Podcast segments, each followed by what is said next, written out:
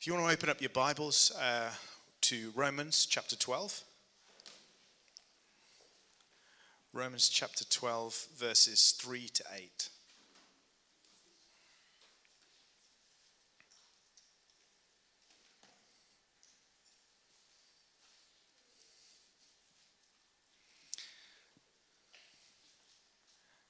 I'm going to be reading from the English Standard Version.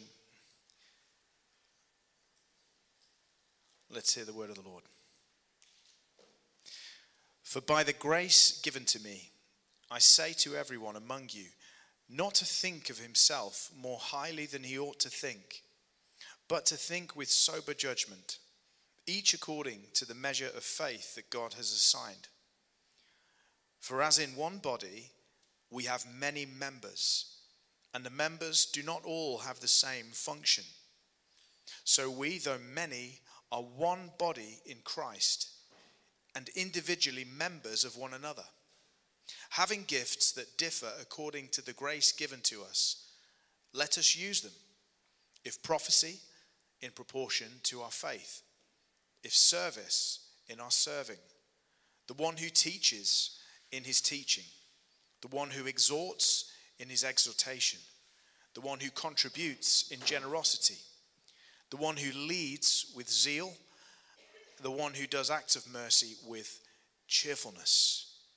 This is the word of the Lord. Lord, as we come to your word now, we recognize that this is every bit as much worship as when we sing together.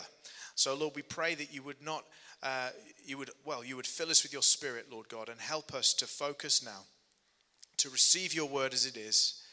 And, Father, that you might grow in us fruit as we learn about what it is to be part of your church. We pray this in the name of Jesus. Amen. So, we are doing together a series on the church called Church Unpacked. And the reason for doing this as a church is that I think and I agree with Dr. Martyn Lloyd-Jones, who said that a lot of the problems that we are encountering in this century, a lot of the problems we're encountering in the body of Christ are down to the fact that many of us simply do not understand what church is or what it is supposed to be in the first place. Okay? A misunderstanding about what church is will lead to error in practicing what church is. Does that make sense? And so, if we can ground our understanding of what the church is, its nature, its practice, if we can ground that in Scripture, we can have each individually a solid doctrine of church, we are going to be less prone to mispracticing what church is. Does that make sense? And so, our hope is through this study as we look to the Scriptures to refine our understanding of church. We hope that we are going to grow as a community in our practice of church and that we are going to see God's gifts and fruits manifest in Hope City Church. And so, last time out, if you haven't already listened to it, we looked at the New Testament word for church, which isn't church. um, the word church, of course, that we use doesn't actually come from the New Testament word for church. It doesn't derive from that. In fact, the New Testament word for church is ecclesia, ecclesia, which means a called out assembly. And so, church ultimately isn't a building, uh, it isn't an organization, it isn't an institution, but it's a body of people who have been called out of the world and are called to gather together, to assemble together, uh, to worship God, to use their giftings to serve one another, build one another up, and to the glory of God. And today we are going to be taking a look at one of the New Testament names for church. And there are actually several names in the Bible for church. There's several designations or phrases, terms that the apostles, the writers of the New Testament use for the church. How many of you know some of those? What's a name for the church in the New Testament? The, who said that? The temple. So the temple's one of them, temple of God. Yeah.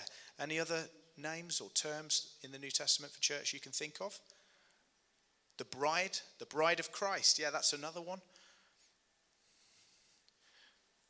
And what have we heard in this passage today? The body, the body of Christ. And there's also the pillar and ground of truth, which is in that image there. So these are names for the church. And each of these names tells us something specific about the nature of what church is and what it is supposed to be. None of these names, however, like the body of Christ, the bride of Christ, the temple of God, none of them are standalone, fully comprehensive descriptions of what church is. And we have to be careful not to pretend that they are. Okay? You find very often that people think that, you know, we, the church is just the body of Christ. We just refer to it as that, we talk about it as that. Or others might think, well, we can fully define what church is by talking about it as the bride of Christ. And that's true as well. But none of those names were ever supposed to be comprehensive in fully describing what church is. They're all supposed to work together. It's like if you are walking around something in a museum, let's say, when I went to the Museum of Natural History, you're walking around an ancient Egyptian um, statue. And each angle that you look at it from, there's a slightly different sort of faction of that, of that statue that you pick up. You only see a certain, uh, a certain kind of like paint job from a certain angle, right? And it's the same with these names, is that they're all looking at church from a slightly different angle. They all teach us something slightly different. And none of them are supposed to comprehensively describe what church is. And today, we're going to focus in on this passage on arguably the Apostle Paul's favorite name for the church. He uses this name more than any of the other New Testament writers, that is, the body of Christ. And we know this name appears in much of Paul's writings. It appears in 1 Corinthians 10, 1 Corinthians 12, Ephesians 1, Ephesians 4, Ephesians 5, Colossians 1, Colossians 2, Colossians 3. It's right through Paul's writings. And of course, he covers it most in detail in which of those passages? Anybody hazard a guess? He covers this name in most detail in 1 Corinthians 12. Uh, that's where he really unpacks this doctrine of the body of Christ in detail. What we're looking at today in Romans 12 is a summary of what he unpacks in 1 Corinthians 12. So if we want to get more detail, that's where we look. And interestingly, this term, the body of Christ, Paul uses it to refer both to the universal church. Remember, we talked last time out about the difference between the visible church and the invisible? Do you remember talking about that? Well, as a refresher, Paul uses it in Ephesians 1 to describe the universal church. He says, He put all things under his feet and gave him his head over all things to the church, which is the body, the fullness of him who fills all in all. Now, Paul is not talking about a local congregation there, is he? He's not talking about you believers in a local setting. He's talking about the global body of Christ.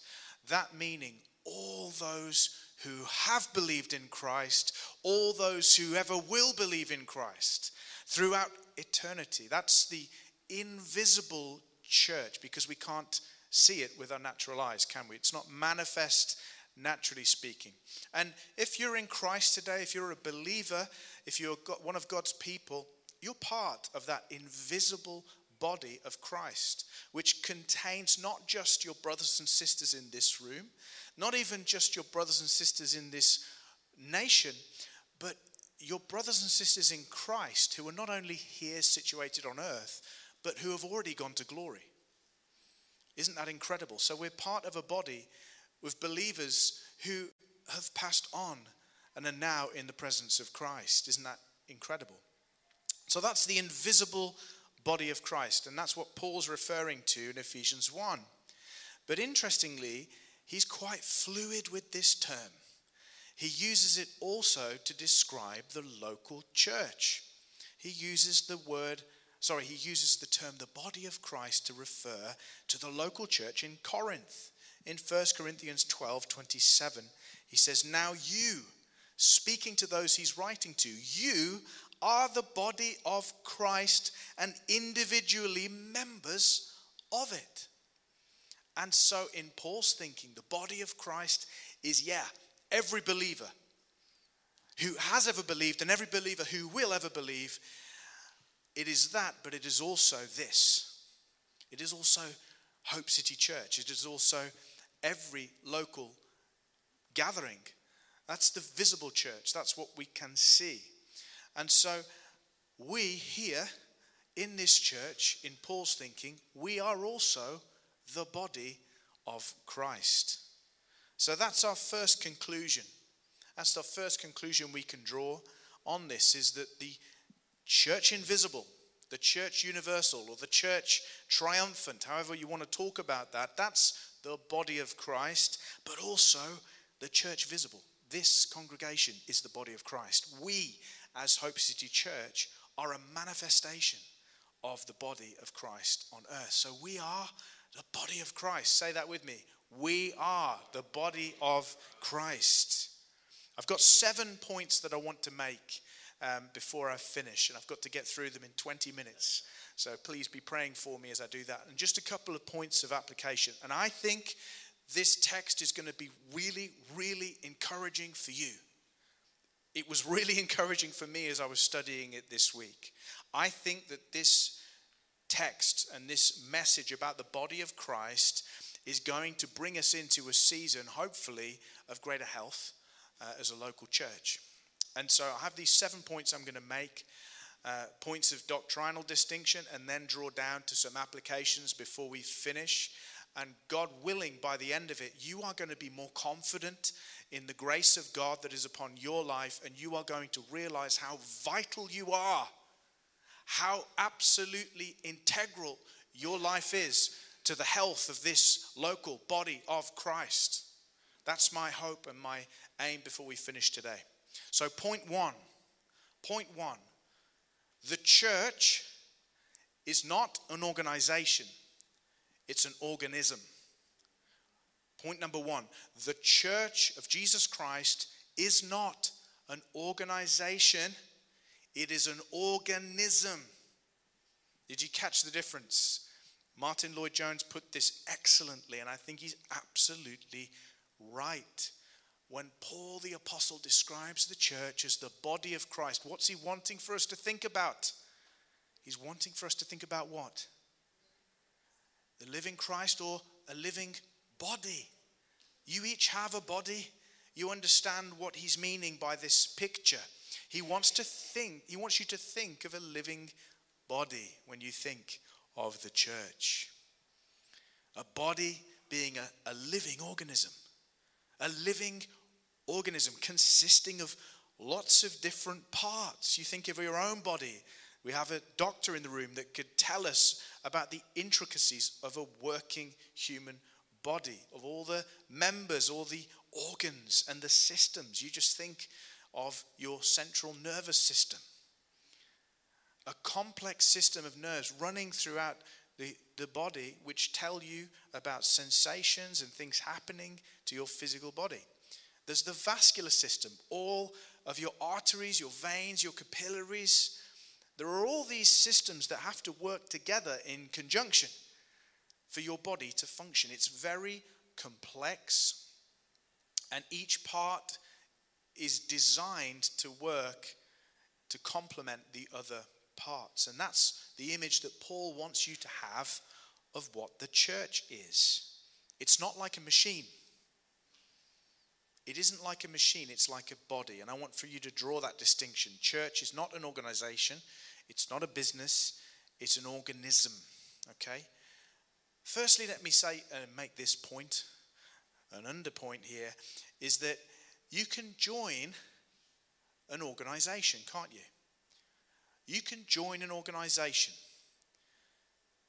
You can sign up to be part of it. You can show up to a local church. You can come to a Hope City church welcome morning and you can sign a membership form. Right? You could go and join any club in town, like a social group, a sports club. You can sign up and be part of an organization. But is it possible for you to join a living organism? You can't sort of join a living uh, organism by osmosis, can you? You either are part of an organism or you are not part of an organism. And this is, again, an interesting point of distinction. If the church of Jesus Christ is a living organism, then it can't be joined simply by signing on a dotted line. The church of Jesus Christ is not a social club. The church isn't just a group of people who have all signed on the dotted line to say, we agree with one another about Christ or about his manifesto, about his works, about his mission. Right? We don't join the church through worldly means like that because the church is an organism. You can only join the church by being born into it, by being born again, as Jesus says in John 3 3, by being a new creation. That's 2 Corinthians 5. The church is not an organization, it's not just a collection of people who are rallying around a particular religious or political point. It's not a social club, it's a, a living organism that you can only join by being born into it. And so, what is the church? It's a living body of born again people. And so, my question would be Are you born again? Because we have this tension. We have this tension, don't we, where just because we attend a local church, just because we do Christian things, doesn't necessarily mean we're actually part of the body of Christ. And that's why we're to always examine our hearts. We're always to look and ask God what our condition is. Because the church is a living organism and we must be born again in Christ to be part of it. We must be in Christ to be part of his body. As I've said already, if the church is an organism, then it's not a piece of machinery. It's, it's not like a it's not like a, a, train with an engine at the front and then separate carriages behind it. It's, it's not like a machine built from lifeless parts and then operated by a team of skilled engineers. That's not what the church is, but that's, that is so accurate as to what many people think church is. They think it's like a piece of machinery. They think that you can craft church, you can just make church. But the church is alive, it's not a piece of machinery. And when we think that the church is just like a kind of engineered piece of machinery, we just, you know, click part A into part B and then part B into part C, and there we have it, we've got church. We are prone to do tremendous damage to the children of God. Because what, what we begin doing is we begin treating people like resources people like parts. We, we don't see any difference between this part and that part. You're just here to serve the purpose of whatever we're building here. Can you see what I'm saying here? Does this make sense? This is the problem when we forget that the church is a living organism made of living stones. This is another picture of the church in the New Testament. When we turn church into some crude piece of machinery, we begin to mistreat the living stones. We begin to try and force them into places they were never supposed to be. And equally, we begin to see people as just resources, just parts that help us to accomplish a goal. I'm speaking specifically about church leaders here and the danger and the pitfall that church leaders face in not understanding this and the damage that they can do. They draw a hard line between clergy, between leaders, between ministers, and the lay people. This is not a biblical distinction. This is absolutely not what is meant by the body of Christ. The body of Christ is a living organism which contains both those who preach and minister, and those who serve in other areas and have different gifts. That's what the body is. It's a living organism made up of all these parts. So, therefore, when we treat it like it's just a piece of engineering, what we end up with is passengers. We end up with passengers who are just there to make up the numbers. They don't serve in their giftings. They don't see that they have any real purpose, and that's exactly wrong. And we do damage to the body when we treat it like that.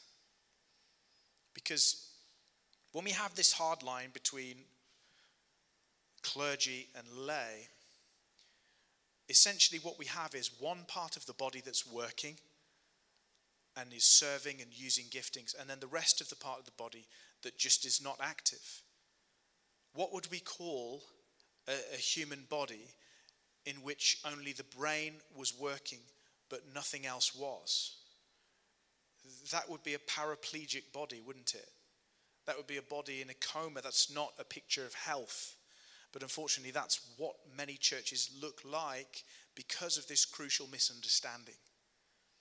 You cannot treat a body like a machine and still end up with a healthy body.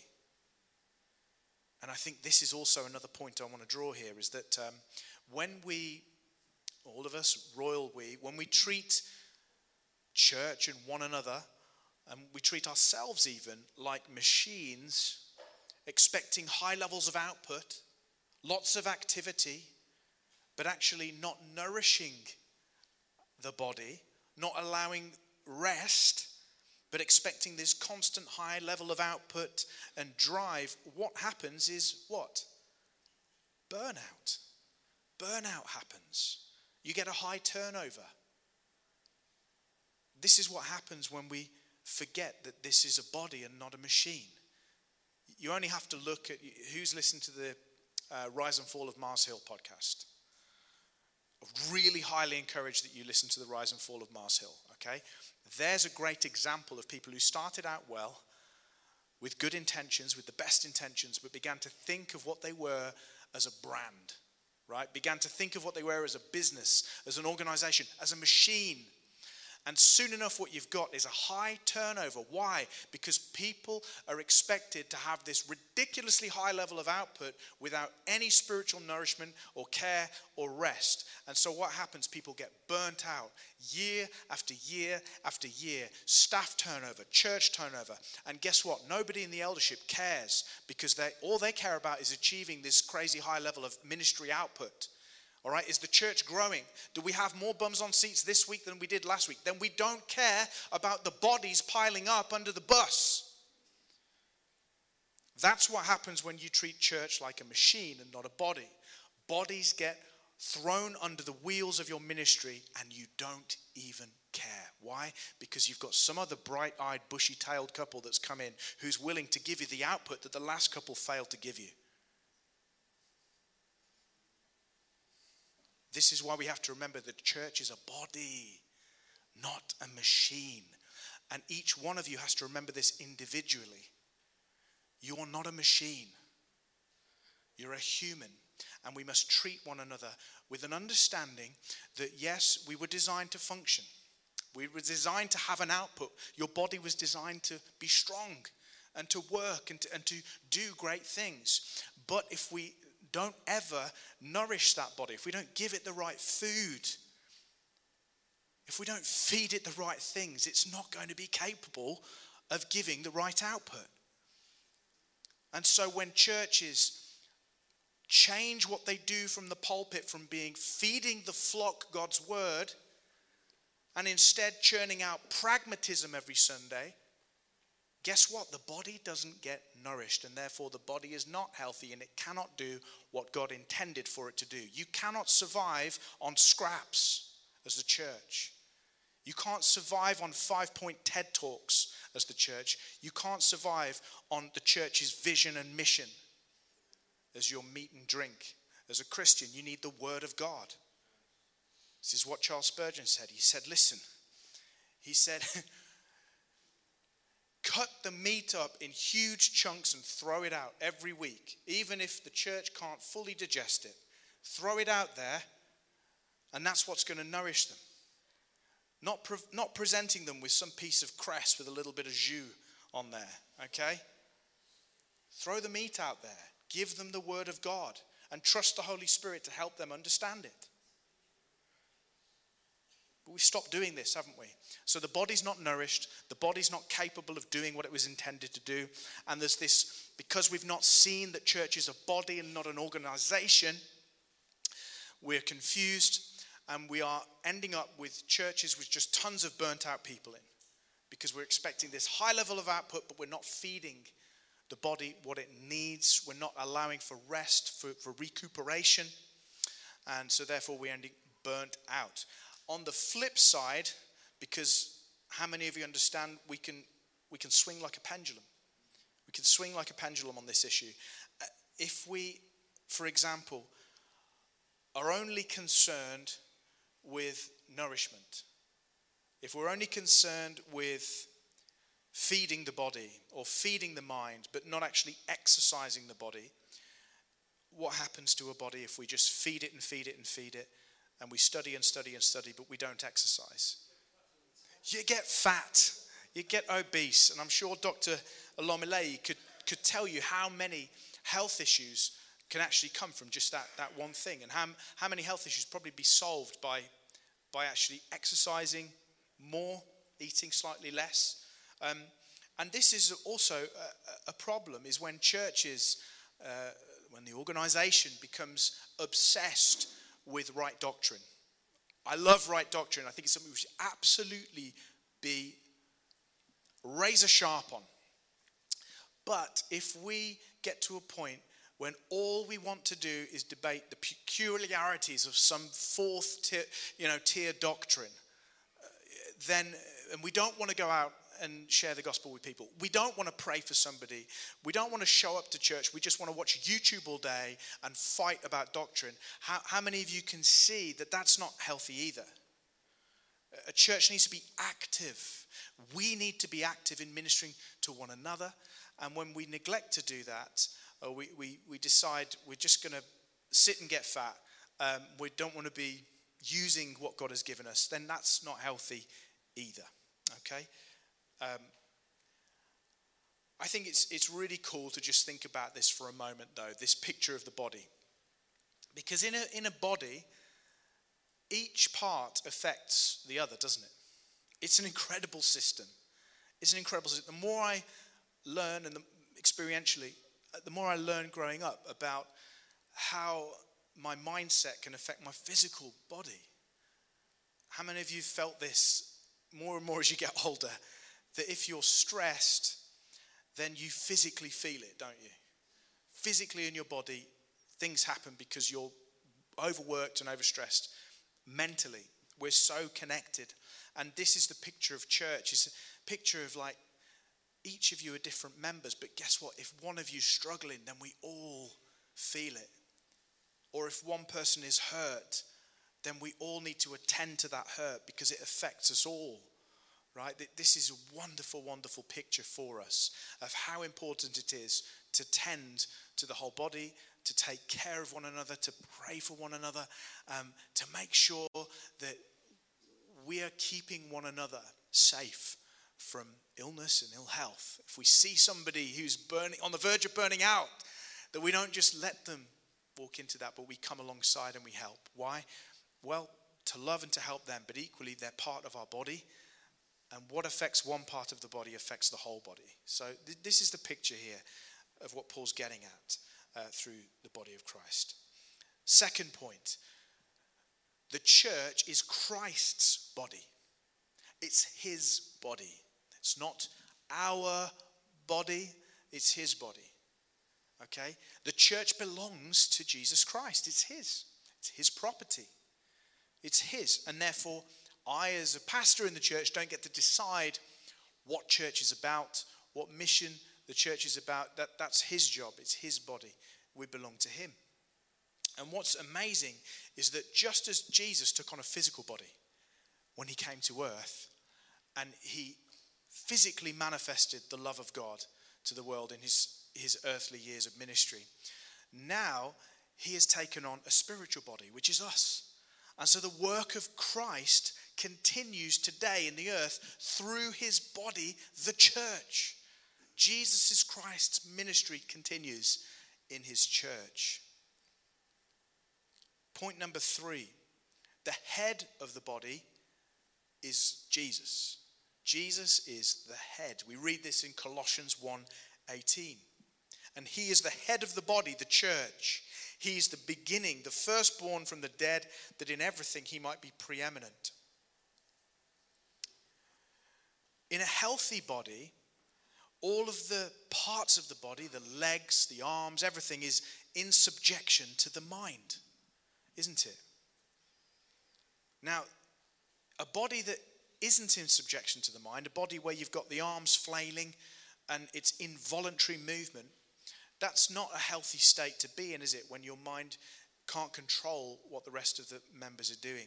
And so a healthy church is a church where all of the members are being obedient to the head, obedient to Christ. So the health of a local church, I want you to really understand this the health of a local church isn't measured by how many numbers there are, it isn't measured by how much favor, quote unquote, that church has. It's, it's not something you can measure by how much money is in that church or how much influence or prominence that church has. The only way to measure how healthy a local body of Christ is, is by how obedient that church is to its head, to Jesus Christ. Now, every church is going to say, we're obedient to Jesus Christ. The question is, which Jesus Christ? Which Jesus Christ? Because Christ is defined where?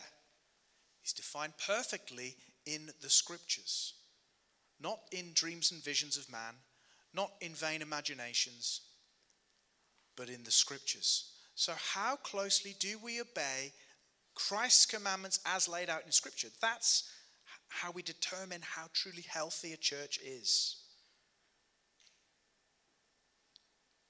Christ is the head of the church, and the church must submit to Christ. And there's a beauty in submission, isn't there? There's a beauty in submission. I desire obedience and not sacrifice. What's, what scripture is that again? He'll find out for me. I know where that is. Haggai. I know it's a minor prophet, isn't it? I desire obedience and not sacrifice. And Ephesians 5 22 and 23 carries on this thought, doesn't it? When God is talking about what? About marriage, about the union between one man and one woman under God for one life. That's what Christian marriage is one man, one woman, under God for life, a covenant, okay? Ephesians 5 22 and 23. Wives, submit to your own husbands, not to somebody else's, to your own husbands, as to the Lord. For the husband is the head of the wife, even as Christ is head of the church, his body. Submission to Christ is a beautiful thing in a church. That's how we measure its health. Point number four we're made one body in Christ. We're made one body in Him. How many of you know that God wants unity in His church? He wants the church to be united. John 17 11, Jesus says, And I am no longer in the world, but they are in the world, and I am coming to you. Holy Father, keep them in your name, which you've given to me, that they may be one, even as we are one. This name, the body of Christ, is a picture of unity. That we, no matter what ethnicity, no matter what socio-economic background, no matter what political persuasion we might be of, we're made one in Christ. That's where our unity is. And that's why the church continues to be a powerful prophetic message to the world that we live in, where there is division along every line, fighting along every line of political dis- difference in the church. We are made one in Christ. Our unity is held together in Him, not in our political affiliations, not in second order disagreements, but in Christ. That's where our fellowship is, that's where our oneness is, that's where our unity is. There's a lot more I could say on that, but also our unity is in the fact that we, being in Christ, share in His one Spirit. We share in the Holy Spirit because we're in Christ. Therefore, that unity is more important than any other that we may share. The unity that we have in the Spirit of God. Number five, we are one in Christ. And John Piper says this better than I ever could, so I'm going to just repeat what he says. Individuality in the body is valued by God. Though we are one in Christ, your individuality is something that is valued by God.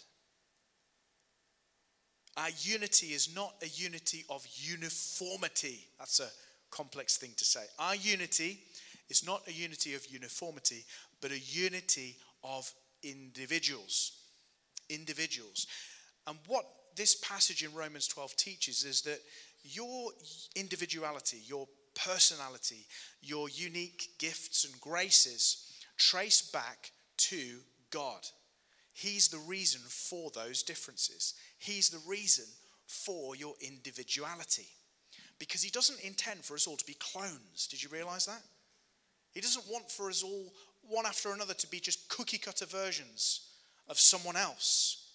But He's made us all unique according to His preferences and has given each one of you a unique measure of different giftings for use in the church. And these giftings and your personality and who you are differs, and that's actually God's preference. It's not an accident, it's His preference. These differences trace back to the grace of God, and therefore they should be celebrated and not overridden and not crushed and not sought to be changed. These are actually things that God has done. You know, one of the vital signs of a cult is that all the members are like cookie cutter versions of, themselves, of each other. Have you ever encountered that? If you ever met somebody or a group of people from a cult or watching a Netflix documentary, they all say the same things. They all dress the same. They all parrot the same stuff. Because in a cult, you're taught that individuality is actually a defect to be ironed out of you. You've all got to conform rigidly to the identity of the cult leader. And every area where there's difference is something where there's brokenness in you, quote unquote. Okay? So that's, that's not the way it's supposed to be in the body of Christ. It's not supposed to be like that here. You're unique, and that uniqueness is actually God's idea. It's God's idea. And it's down to His grace on your life. The unique grace and gifting on your life is discovered through practicing it and showing up and being you in this context, the local body of Christ. Because this is where we fit together. It, it you know, jigsaws. My mother-in-law, she's in kids at She loves a jigsaw puzzle, and every Christmas she gets a new jigsaw, and it's always out on the dining room table. Thousands of pieces, and it's just like, you know, oh my goodness, what's this? You you have to look at the box to see what it's eventually going to look like. Because when you look at it on the table, you've literally no clue. And that's a picture of what the local body of Christ is like. You're a jigsaw piece and you fit somewhere in this puzzle. And without you, we don't get the picture that we want. Your gifting, your personality, the unique grace on your life is absolutely vital. It's vital to this local church, and you need to believe it. You must believe that who you are and what you bring is indispensable to the local body of Christ. Without you showing up, the picture is incomplete, just the same as that jigsaw puzzle. It's to the glory of God. 1 Corinthians 12, 17 to 24 says, If the whole body were an eye, where would the sense of hearing be? If the whole body were an ear, where would the sense of smell? But as it is, God arranged the members in the body, each one of them as He chose. If all were a single member, where would the body be? As it is, there are many parts, yet one body. I think often there's, there's a kind of, there's an insecurity.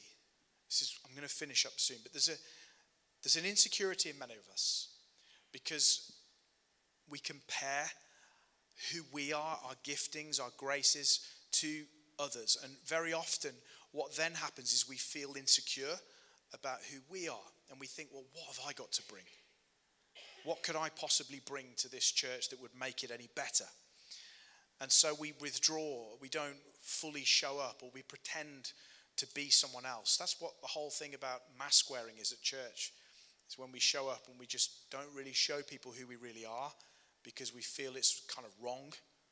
We feel on a level that it's wrong who we are, or that if we really show up, we'll be rejected.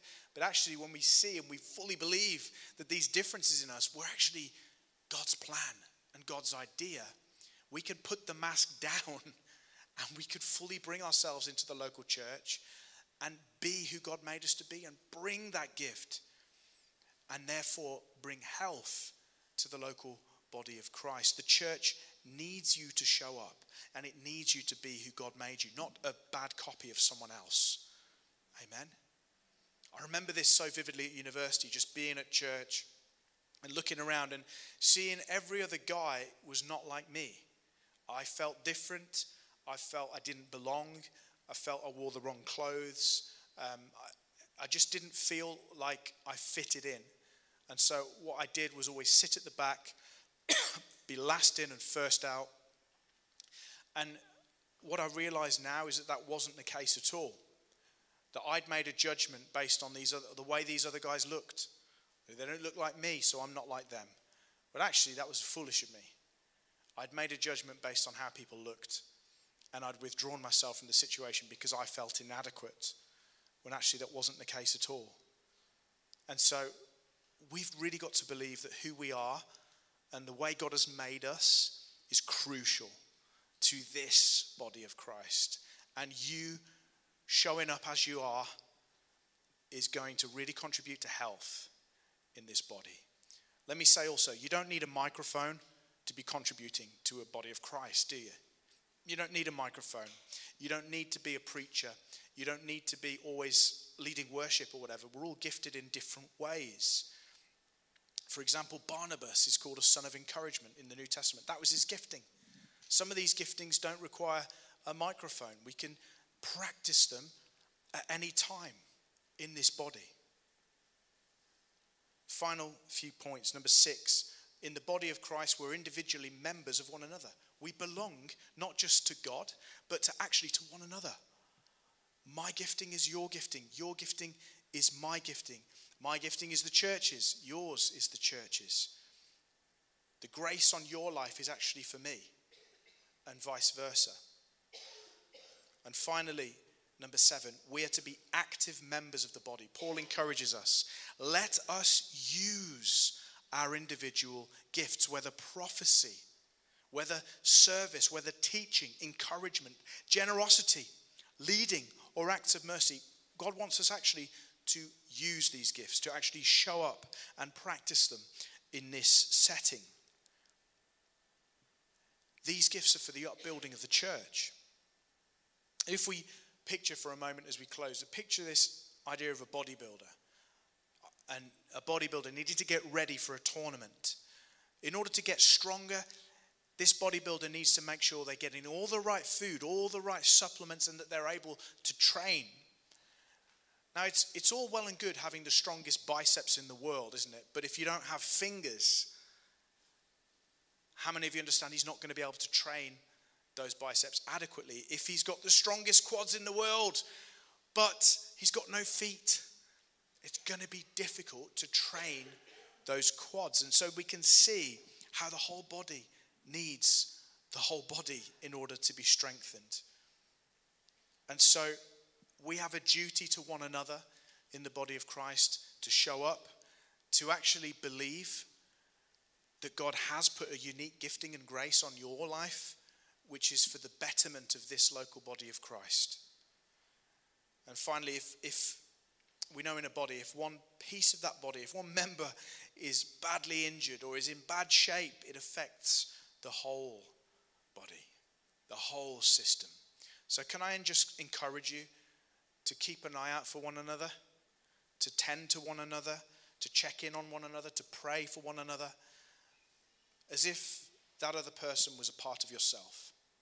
That's the picture of the body of Christ. You belong to me, I belong to you. And what brings you health brings me health. What hurts you hurts me. So let's play our part in Christ's body, shall we? Let's come and let's really believe what I've just said. Let's put faith in that and let's practice our giftings, whether encouragement, service, generosity, teaching, prophecy, whatever it might be. We'll do a whole session on the gifts soon. But let's show up first and let's practice them in this context. I want to just open up some ministry as well. So we're going to have some worship and get Mike and uh, Dave and Ant back up.